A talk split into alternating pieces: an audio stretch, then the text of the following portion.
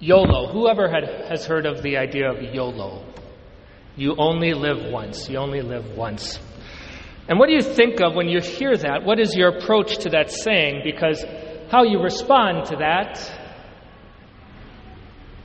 tells a lot about us. For example, when I think of you only live once, does, do I think that I need to then seek every pleasure, every comfort, every experience, every fun that I can get?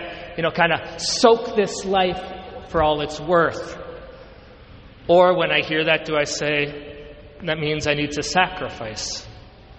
I need to give my all to God. That every pleasure in this life is worth sacrificing, and every suffering is worth accepting from the Lord because the real life is yet to come.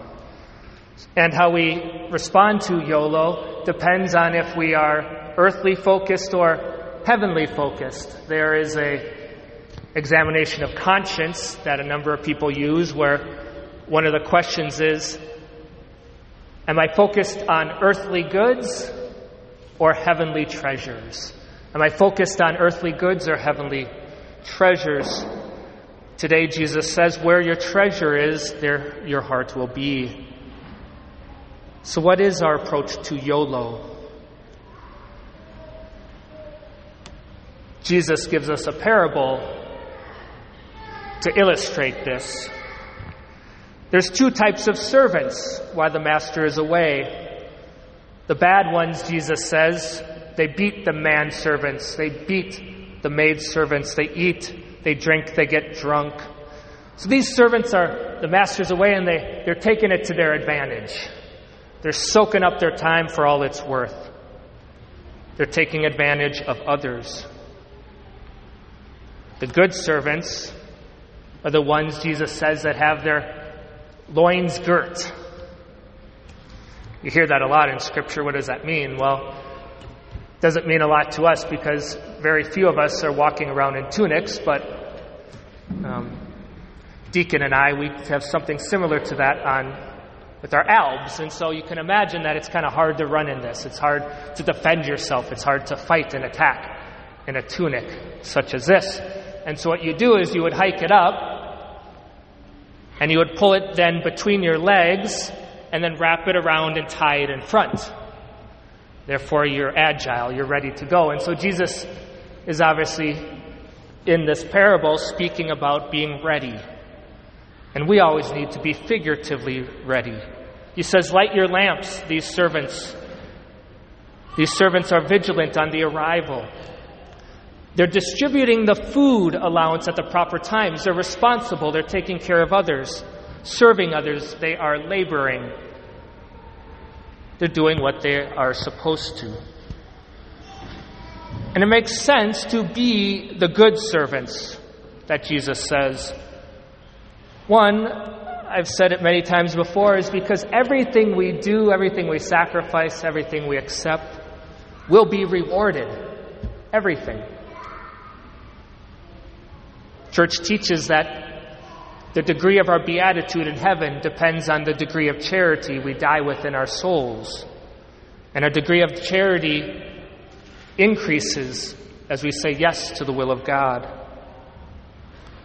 Jesus puts it this way Do not be afraid any longer, little flock, for your Father is pleased to give you the kingdom. So therefore, sell your belongings and give alms. Provide money bags for yourselves that do not wear out, an inexhaustible treasure in heaven that no thief can reach nor moth destroy. Everything will be rewarded. And then, two, the other reason why we can serve the Lord as those good servants is to remember that purgatory is not plan A, that's plan B. And purgatory is not pleasant. We voluntarily accept purgatory because it's through that purification that we can reach our end, what we desire, God Himself and heaven. And therefore, there's joy in that suffering. But it is not pleasant, and again, it is not plan A. God desires that through this life we are perfected, we are made holy, we are purified, and therefore we are ready for heaven when we die. We're called to be those good servants. Jesus finishes this gospel by saying this line, and it's a line that really motivates me, that I think about, that is always in the back of my mind, and it should be in the back of all of our minds here. He says, Much will be required of the person entrusted with much, and still more will be demanded of the person entrusted with more. It's a sobering thought that we will have to give an account for what we have received, what we have been blessed with. Those who have been given much, much will be expected. Growing up playing sports, I think most of my teams that I were, was on at the beginning of the year, we had high expectations to win championships. And they were adequate expectations. Why? Because we were talented, we had good teams, we had great players. And so the expectations were that we would win championships. We were entrusted with a lot. We have received a lot on these teams, and so championships were expected of us. Do you think that you have been entrusted with much? Do you think that God has given you much? None of us are in dire poverty. We live in the greatest country in the world. Most of us have relatively good health. Most importantly, you are here. Mary Jo is laughing up here. God bless you, Mary Jo. um, lost my thought. Oh, you are here. You've been given the grace of your faith. You've been given the grace of your faith. You have been chosen, as we heard in that responsorial psalm. You've been chosen by God. Blessed are the people God has chosen. That is a gift for all of us. You have been given much, and much is expected. Much more is expected of you than the person in the Amazon jungle who knows nothing about Jesus and has never heard of him. Do you think you have been given much? All the saints did. There was a common attitude of the saints. No matter what, they all believed that they were given much. Even the great saint, Saint Josephine Bakhita, St. Josephine Bakhita was an African slave.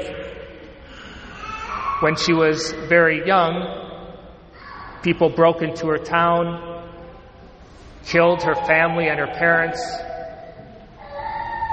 stole her away, and she would have many masters until she met a very good Italian family. When Josephine was early on, in her life being sold from slave trader to slave trader, master to master. They didn't know what her name was. She didn't know what her name was. And so they called her Bakhita, Bakhita, which means lucky one or fortunate one. They said that in a mocking way, obviously. She, there was really nothing blessed or fortunate about her. But then one day she saw a crucifix on the wall, and she was told that that was her creator who creator who loved her so much that he entered into our fallen, broken world to redeem it and to save us, to show us his great love for us. And so Bakhita, with that name of lucky one, of being fortunate, realized truly that she was lucky, she was fortunate for the love that God had for her. The saints knew how blessed they were and therefore they knew God expected much more of them, and they strove for great holiness. I believe that a healthy Christian, a healthy Catholic can be at peace in a sense where they are, not be discouraged, yet believe that they can do better. They don't get complacent. At the end of every night, I always think, all right, that day was less than perfect. And I'm striving for a perfect day. I think I've lived 120,000 days in my life or so. Still haven't had that perfect day. It's like a bowler looking for the 300 perfect game, or that pitcher who looks to pitch that perfect game. I know myself, I can always do more. I can be lazy at times. So, the healthy Christian, I think we can avoid both extremes. Realizing, okay, we're not where God wants us yet, we're not yet saints, and so we don't get discouraged about it, we don't despair, but also we're not complacent. We realize, yes, I can do more, I can do better. To those who have been given much, much will be expected. And I think all of you have been given much. I believe God expects much more out of you.